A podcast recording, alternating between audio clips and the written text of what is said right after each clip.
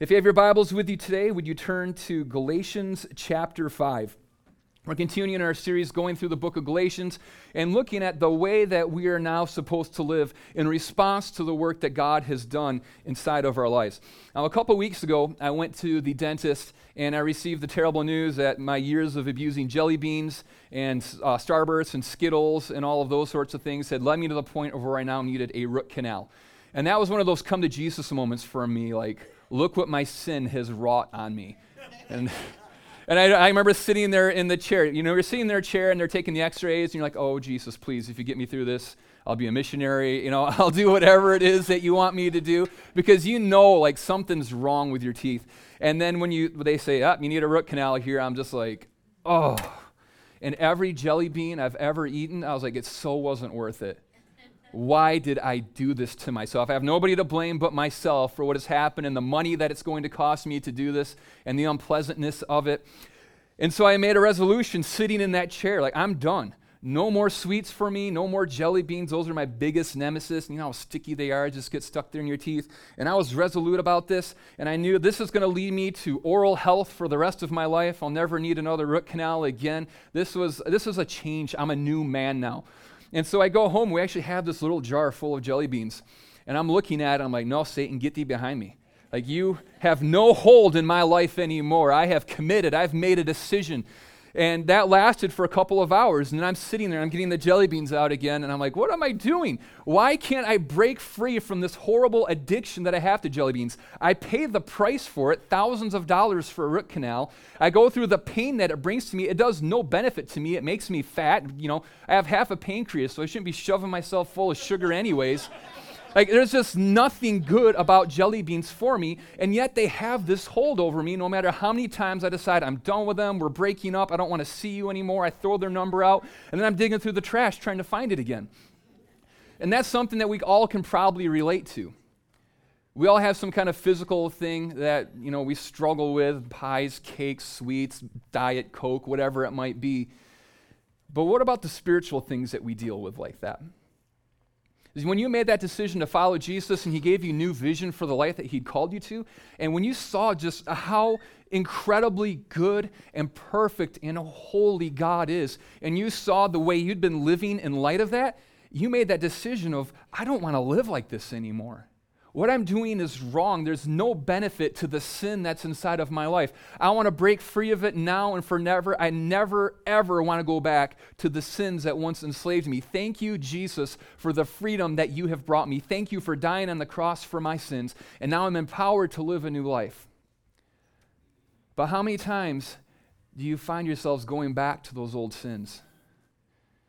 You don't want to, you don't know why it is that you're doing that, but no matter how strongly in your head you want to live a life for Jesus and recognize that the things that you're doing are wrong, you just keep coming back to them and you can't break free of that. Well, Paul talks about this idea in the book of Romans, and this is what he says, and I think we can all relate to it. He says in chapter 7, I don't really understand myself, for I want to do what is right, but I don't do it. Instead, I do what I hate. I want to do what is right, but I can't. I want to do what is good, but I don't. I don't want to do what is wrong, but I do it anyway. I have discovered this principle of life that when I want to do what is right, inevitably I do what is wrong. Have you guys found yourself in that place before? Where you know the good things that God's called you to, and you know the bad things that you need to break free from and that you need to rid yourself of but you don't understand it. There's this draw that's going on inside of you that it just keeps drawing you back to the sin. It keeps taking you away, and then you're filled with guilt and condemnation and shame because you know what you're supposed to do. You know the good things that God has for you, but you keep going back to the things that you know are wrong. And what happens for so many people is you begin to think, I can't break free from this that this is the way God made me. I'm always going to struggle with this. I, I just have to give into it. Or for some people, it leads them to the place of where they just live just filled with guilt and shame and condemnation because they know that what they're doing is wrong. But through the death of Jesus on the cross, we weren't just forgiven of our sins, we were empowered to live a life that is free from the sins that used to have such a hold on us. And we have to know how it is that we move from going in the place where we know what's right but doing what's wrong to the place of knowing what's right and being empowered to be able to do what is right. And Paul continues to address this idea now in Galatians chapter 5. And he says this But I say, walk by the Spirit, and you will not gratify the desires of the flesh. For the desires of the flesh are against the Spirit, and the desires of the Spirit are against the flesh for these are opposed to each other to keep you from doing the things you want to do. He addresses this idea for us. He says there are two different desires inside of you. And that word for desires means us an intense longing inside of you, like that intense longing I have for jelly beans. Like it's something that I can't explain, it has a hold on me, it's more powerful than any of the other desires that you have. It's got a hold on you. And there are two different things that will put desires like that inside of you. And number one is the Holy Spirit. The Holy Spirit gives you intense desires, an intense longing to live a life that's pleasing to God, to do the good works that He created you to do before the foundations of the earth were ever laid. You have a strong desire inside of you to do that, and that comes from the Holy Spirit. But there's also the desires of the flesh that are working inside of you. And that means the carnal things that you desire. And these are completely opposite of the things that the Holy Spirit wants for you. And you guys have experienced that. And it actually says that those are given to you to keep you from doing the things that you want to do. If you just had one set of desires inside of you, there wouldn't be any conflict. You just go ahead with it. Whether it's the desires of the flesh, which is what you see people who aren't Christians, they don't have the desires of the Holy Spirit inside of them.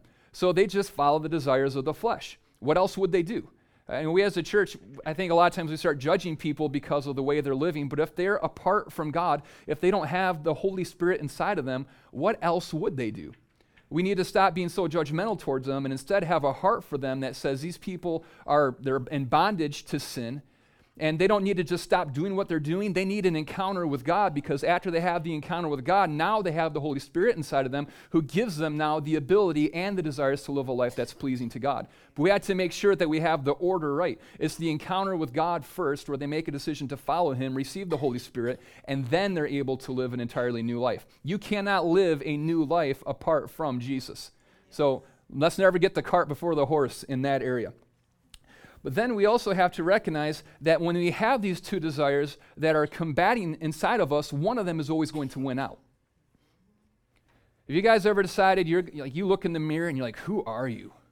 What what happened to me? I've had those moments all the time. That's why I leave the lights off in the bathroom now in the morning. I don't have to see myself that way. And I'm much happier with my life. But you have, like, you see yourself like, that's it. I'm going to make some changes. I'm waking up early tomorrow. I'm setting the alarm for an hour earlier. I'm going to get up. I'm going to run. But what happens? You have a desire up here. That's a good desire. But when that alarm goes off, you notice there's another desire that creeps into the equation? It's that desire to sleep, it's the desire to do nothing. And more times than not in my life, the desire of the flesh to sleep wins out over the desire of my mind to go after cardiovascular health. Or if you guys ever started a fast, you're like, okay, I'm really going to pursue God. I'm going to go after Him. I need an answer. I need some breakthrough in this area. So I'm going to fast and I'm, I'm going to put food aside and say, you know, Jesus, I'm just coming to you. And then you see, like you wake up in the morning, you see the Pop Tarts on the shelf, and you're just like, oh my goodness. Another desire is stirred up inside of you. And one of those desires is going to win in you. Well, how is it that one of the desires wins over the others? Or how is it that we allow the desires of the Spirit to win out in our lives over the desires of the flesh? And Paul says that we do that by walking in the Spirit. And that word walk means to live according to or to behave according to a certain way. So when we say that we're going to walk in the Spirit, it means that we're going to live out our life and behave according to the desires of the Spirit inside of our lives. Now, before you were walking in the flesh, you were living according to the desires of your flesh, so you continued to sin. But when you start to walk in the Spirit, meaning that you say, The desires of the flesh, you have no hold on me anymore. I'm making a decision this day that I'm going to follow after the desires that the Holy Spirit has put inside of me. And you decide that no matter what happens, I'm going to live according to the desires of the Spirit. Then you're walking in the Spirit, and you're able to overcome the temptations and the desires of the flesh. So the question then for us is what are we walking in? Are we, as Christians, living out in, according to the Holy Spirit, or are we still continuing to live according to the desires of the flesh in our lives? And Paul goes on in Galatians to talk about how it is that we can evaluate ourselves based on what it is that we see being born in our lives. And he says this in Galatians chapter 5, 19. Now the works of the flesh are evident sexual immorality, impurity, sensuality, idolatry, sorcery, enmity, strife, jealousy, fits of anger, rivalries, dissensions, divisions, envy, drunkenness, orgies, and things like these. I warn you, as I warned you before, that those who do such things will not inherit the kingdom of God. Now, he doesn't go through and give you an exhaust. I mean, that seems like a pretty exhaustive list, but he's not trying to tell you that these are all the bad things that you can do in life and stay away from them. But what he's doing is he's highlighting to the Galatians some of the desires of the flesh that are common to them and the things that culturally have become very acceptable to them. And it's honestly, when you look at that list and you look at the way that our culture is, there isn't a whole lot of difference between them. And again, remember what I'm saying is that we don't judge the culture that's around us, those who aren't following Jesus, by the standard that God has called us to. But we need to make sure that we as Christians are living according to the standard that God has called us to. And just because we made that decision to follow Jesus and receive the Holy Spirit doesn't mean now that all of the desires that we're gratifying inside of us are the desires of the Spirit. We still struggle with gratifying the desires of our flesh. And uh, he starts right on the list sexual immorality. I mean, that is a huge one for us in the church. It's a huge one for our culture, but it's, and that's not what I'm concerned about. What I'm concerned about is how are we living in the church? Are we fulfilling God's holy call on us? And what sexual immorality means is that it's, it's sexual acts that are unacceptable morally to God. And all through Scripture, it always defines it as the only way that sex can be uh, expressed is in the covenant relationship for life between one man and one woman. Now, if you throw that out to our culture, they're like, you are absolutely insane. How could you possibly think that? But the reason for that is because if you look at every generation, there's a God that they all worship. Uh, for my grandparents, that God was materialism. For them, the highest thing that you could do was to pursue things, as they had gone through the Great Depression growing up. So they didn't have a lot of things. So now the natural desire inside of them is to try to accumulate more stuff. And success is based upon how much stuff you have. And it was very hard for a lot of people in that generation to be generous with the things that they had because it had become the God for them. So you don't submit that God to anything else. It's the highest authority inside of your life. Uh, and for my generation, uh, and those a little bit older than me, it's a lot of it is the the image. It's the um, I'm trying to think of the right the word. It's the idea of like you know, look who I am. I've achieved something. I'm somebody. I'm important and trying to humble yourself and submit that to be able to serve other people is something that not a lot of people do because the highest God in my generation's life is what I have achieved and how I've given myself status and built myself up. And now in the millennial generation, which you know, I'm kind of like straddling that weird line there for them, is it sexuality. It has become the highest God that you must serve, and you cannot submit this God to anything else. And that's infected us in the church as well. And I'm not saying that to bring condemnation or guilt to people, but hopefully there's conviction that comes along with that. Is that if you're living in sexual immorality, you need to say, God, forgive me of this. Thank you that I'm forgiven of it through Jesus on the cross, but I need this desire to be crucified so that now I can live according to the pure and holy calling that you've given to me. And then he goes on and he talks about, uh, you know, idolatry. And again, idolatry is this idea of that I've, I'm going to something other than God to try to receive something that only God can give me. How many people look for security through finances and wealth? Well, who's the only one that can really give you security in this life? Is God. So when I'm putting all my faith and trust in my finances or my 401k or whatever it is to bring me security in my retirement and in my older years, well, now this has become a God to me that I am looking to for security more than the true and the living God. And as I discovered early on in my marriage through our retirement savings, is those numbers, they, they, they can get wiped out pretty fast there's really no security in money. Now, be wise. I'm not saying, hey, don't save for the future or anything like that. You absolutely should have a wise financial strategy. It talks about that in Proverbs. But you should never look to that to be what's going to provide for you. Only God can do that. And we all have things that we're looking to as gods. Not many of us have little carved images anymore that we bow down and pray to and sacrifice animals to, but that doesn't mean that you aren't an idolater. That doesn't mean that there are other things that you're looking to for the things that only God can bring inside of your life. And he goes on those things like enmity and strife. Oh man, that's, that can be huge in church. Uh, how many times do we get offended with someone else and there's strife between us or there's hostility that's stirred up between us? When Jesus said, My prayer is that you would all be one. When Jesus said that they're going to recognize that you're my disciples by the love that you have for one another.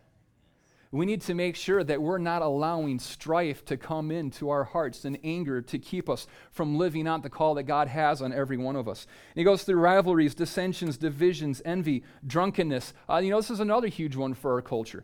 And the problem with drunkenness is that you're submitting yourself to another spirit that keeps you from being able to make the decisions and lead you. The Holy Spirit's supposed to be the one who makes the decisions for you and leads you and prompts you. Uh, if you guys have been around many drunk people, you've noticed they don't make the best decisions in their drunkenness. I've talked to a lot of people that were pretty philosophical in their drunkenness, but not one person makes wise decisions in that state. And usually they don't remember what you were talking about anyway. I've led a lot of people to Jesus that were drunk, and the next day they're like, What? I must have been drunk. I'm like, Well, actually, you were. But. and so what it's saying is that, guys, we're called to something more than drunkenness because we're not supposed to submit ourselves to that effect. We're supposed to submit ourselves to the Holy Spirit inside of us. And he goes on to talk about orgies, which hopefully we've got that one all taken care of. But he says that those who practice these things. Wait, who's struggling with that one? No. But he's saying that these things, if you practice these things, he says that you will not inherit the kingdom of God. Now, that doesn't mean if you slip up, because every one of us, when you go through this list, you are going to slip up on these things. That is going to happen, and thank God for His grace in our lives that covers those sins.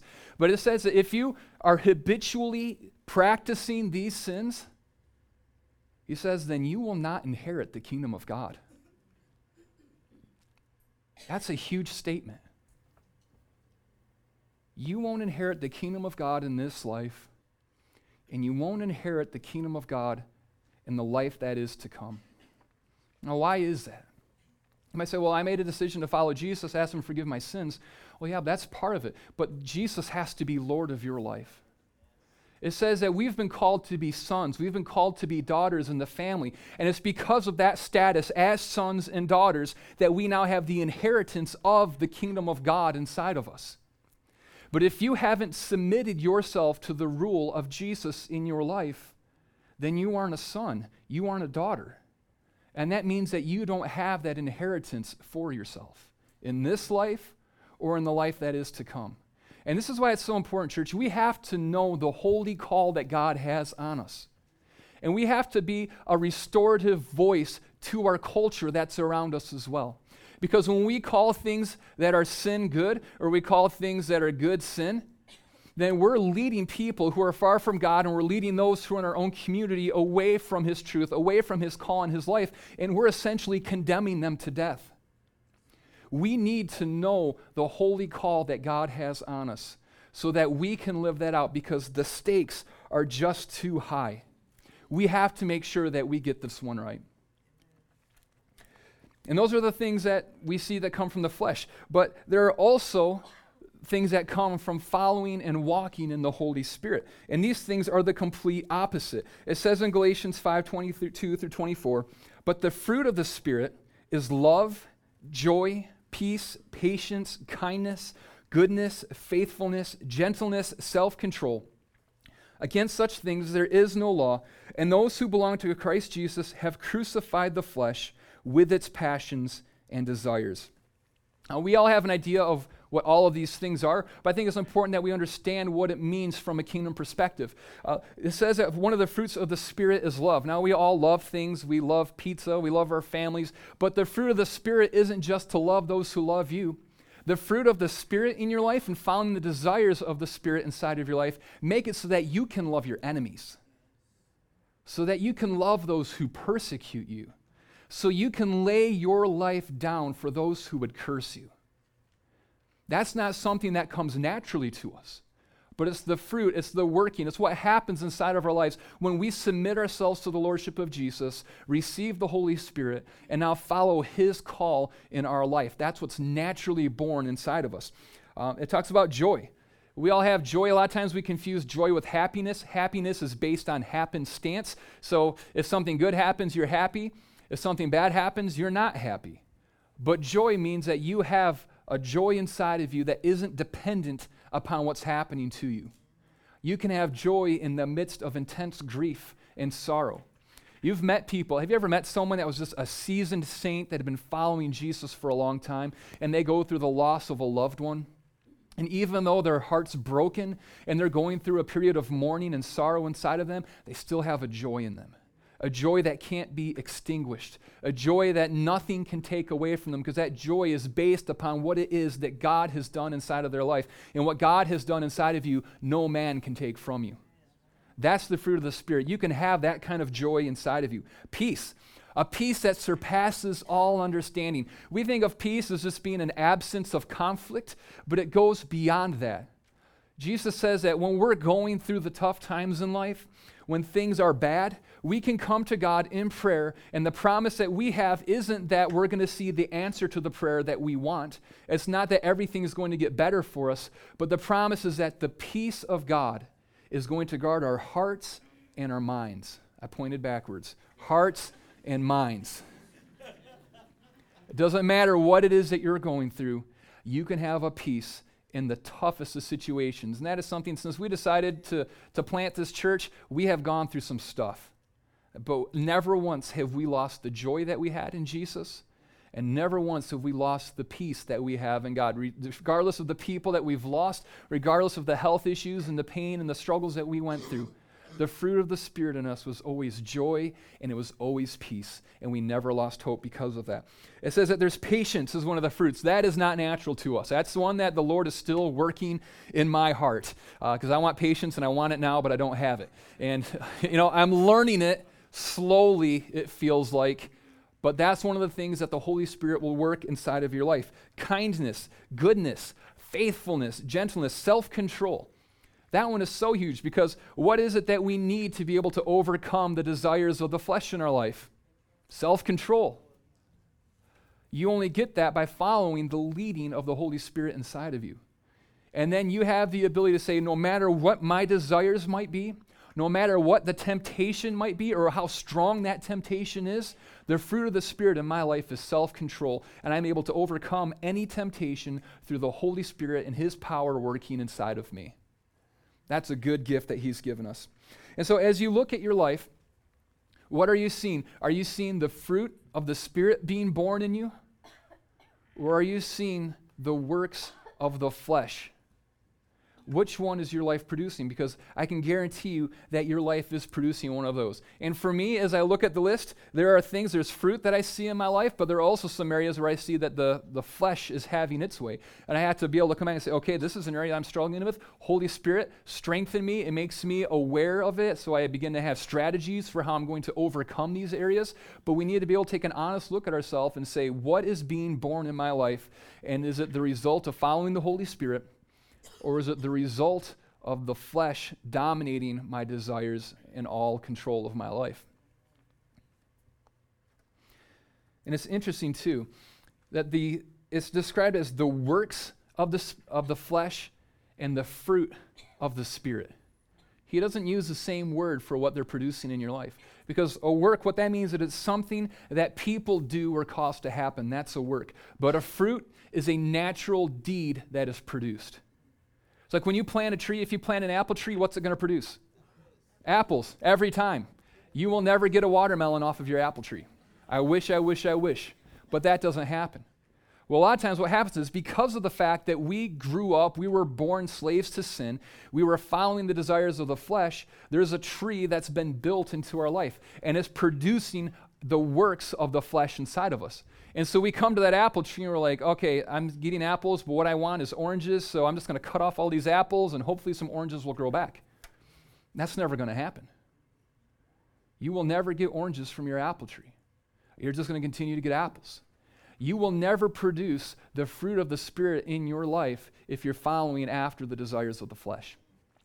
We like to have a band aid approach to how we want to solve this. Okay, this is going to be an easy fix. I just got to get rid of this. I'm going to pursue this. But what happens is a lot of times we're trying to follow the Holy Spirit or we're trying to produce the fruit of the Spirit through our own works.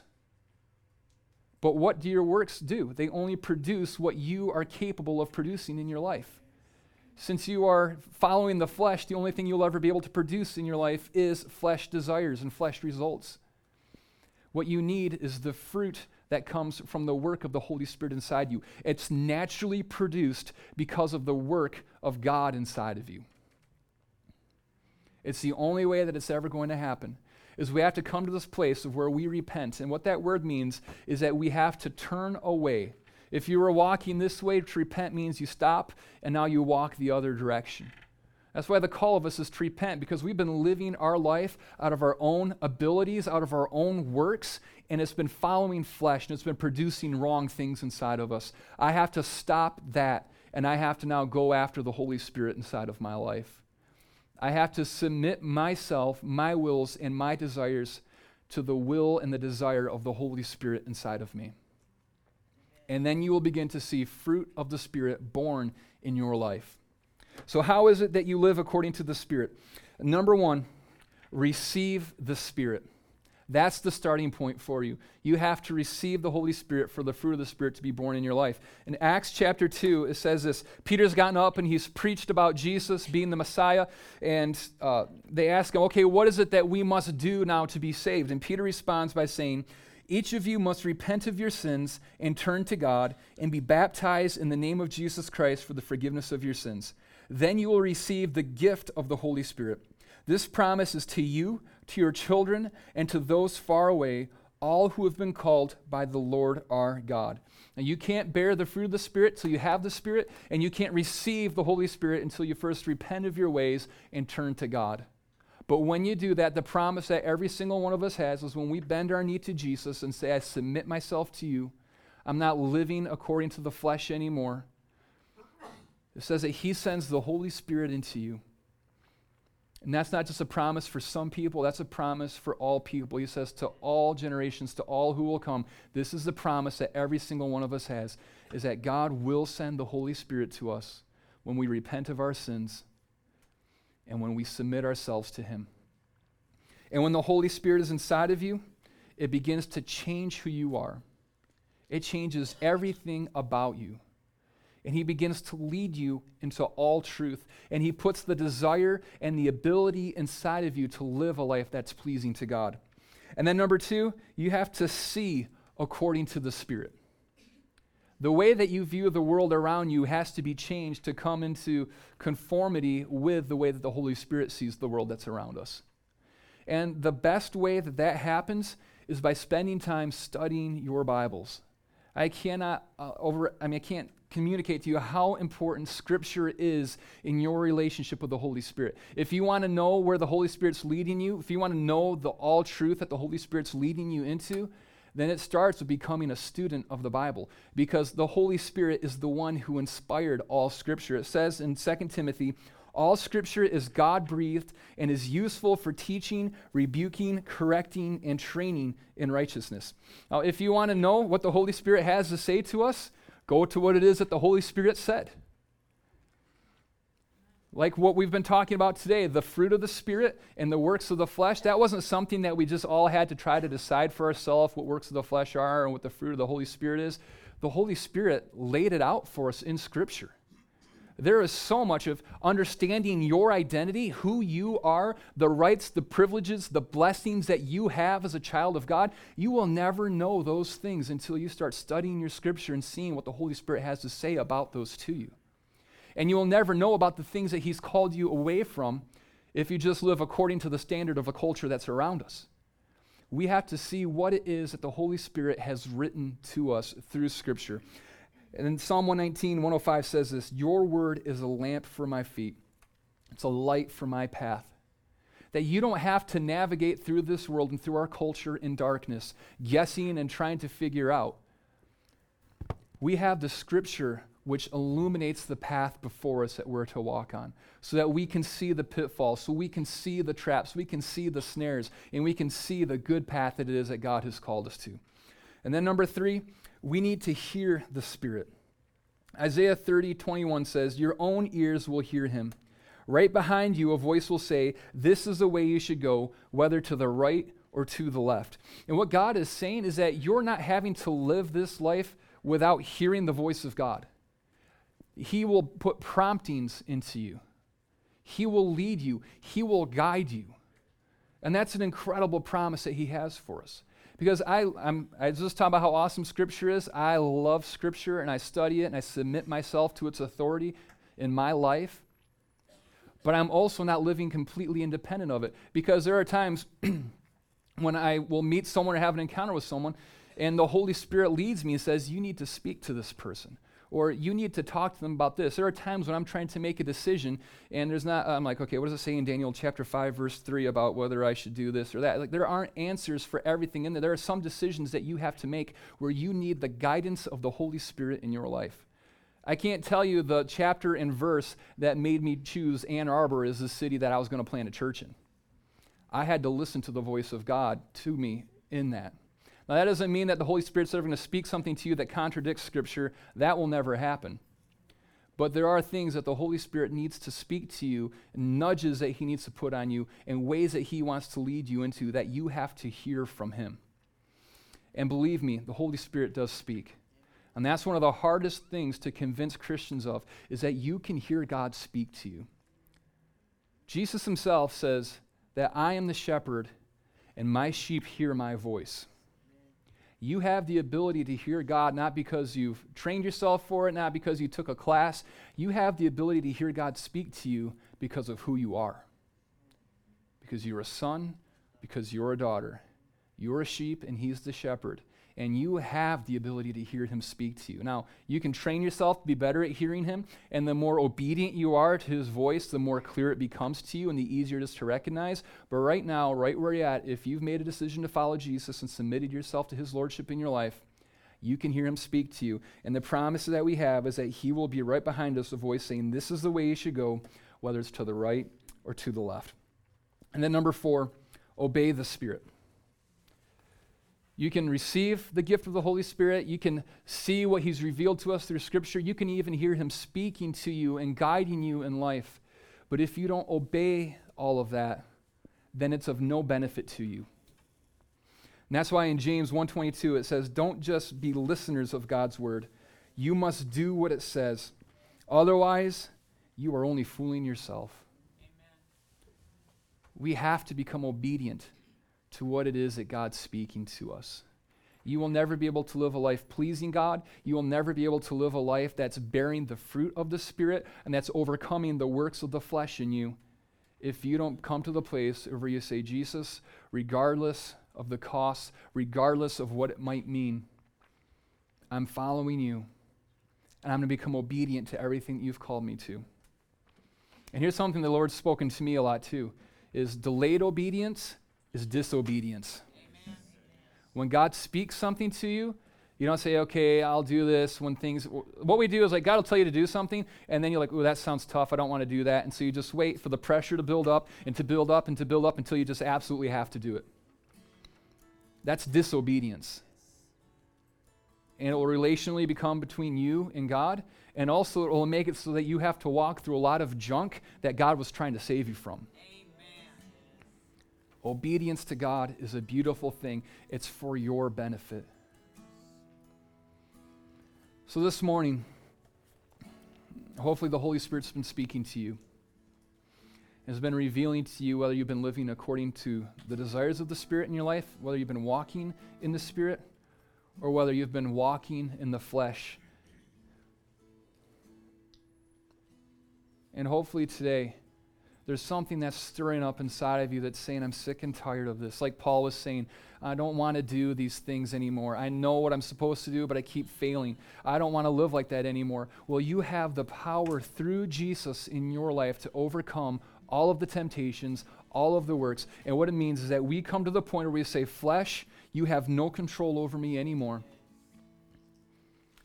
Holy Spirit, I'm going to follow you and it's a daily decision that we make. More than daily.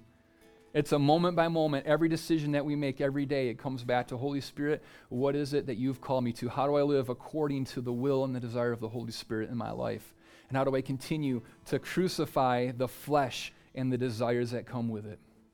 So that I can be someone who inherits the blessing and the benefits of the kingdom of God in my life on this earth and receives the fullness of that in eternity.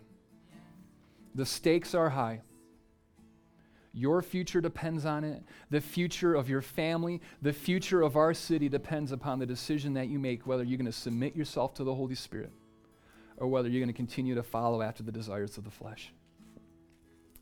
You guys pray with me this morning.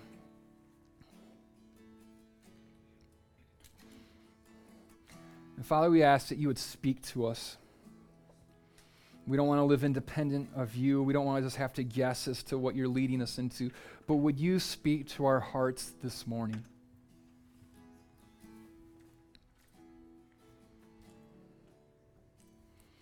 God, have we been living according to the Holy Spirit? Or have we been continuing to walk in the flesh?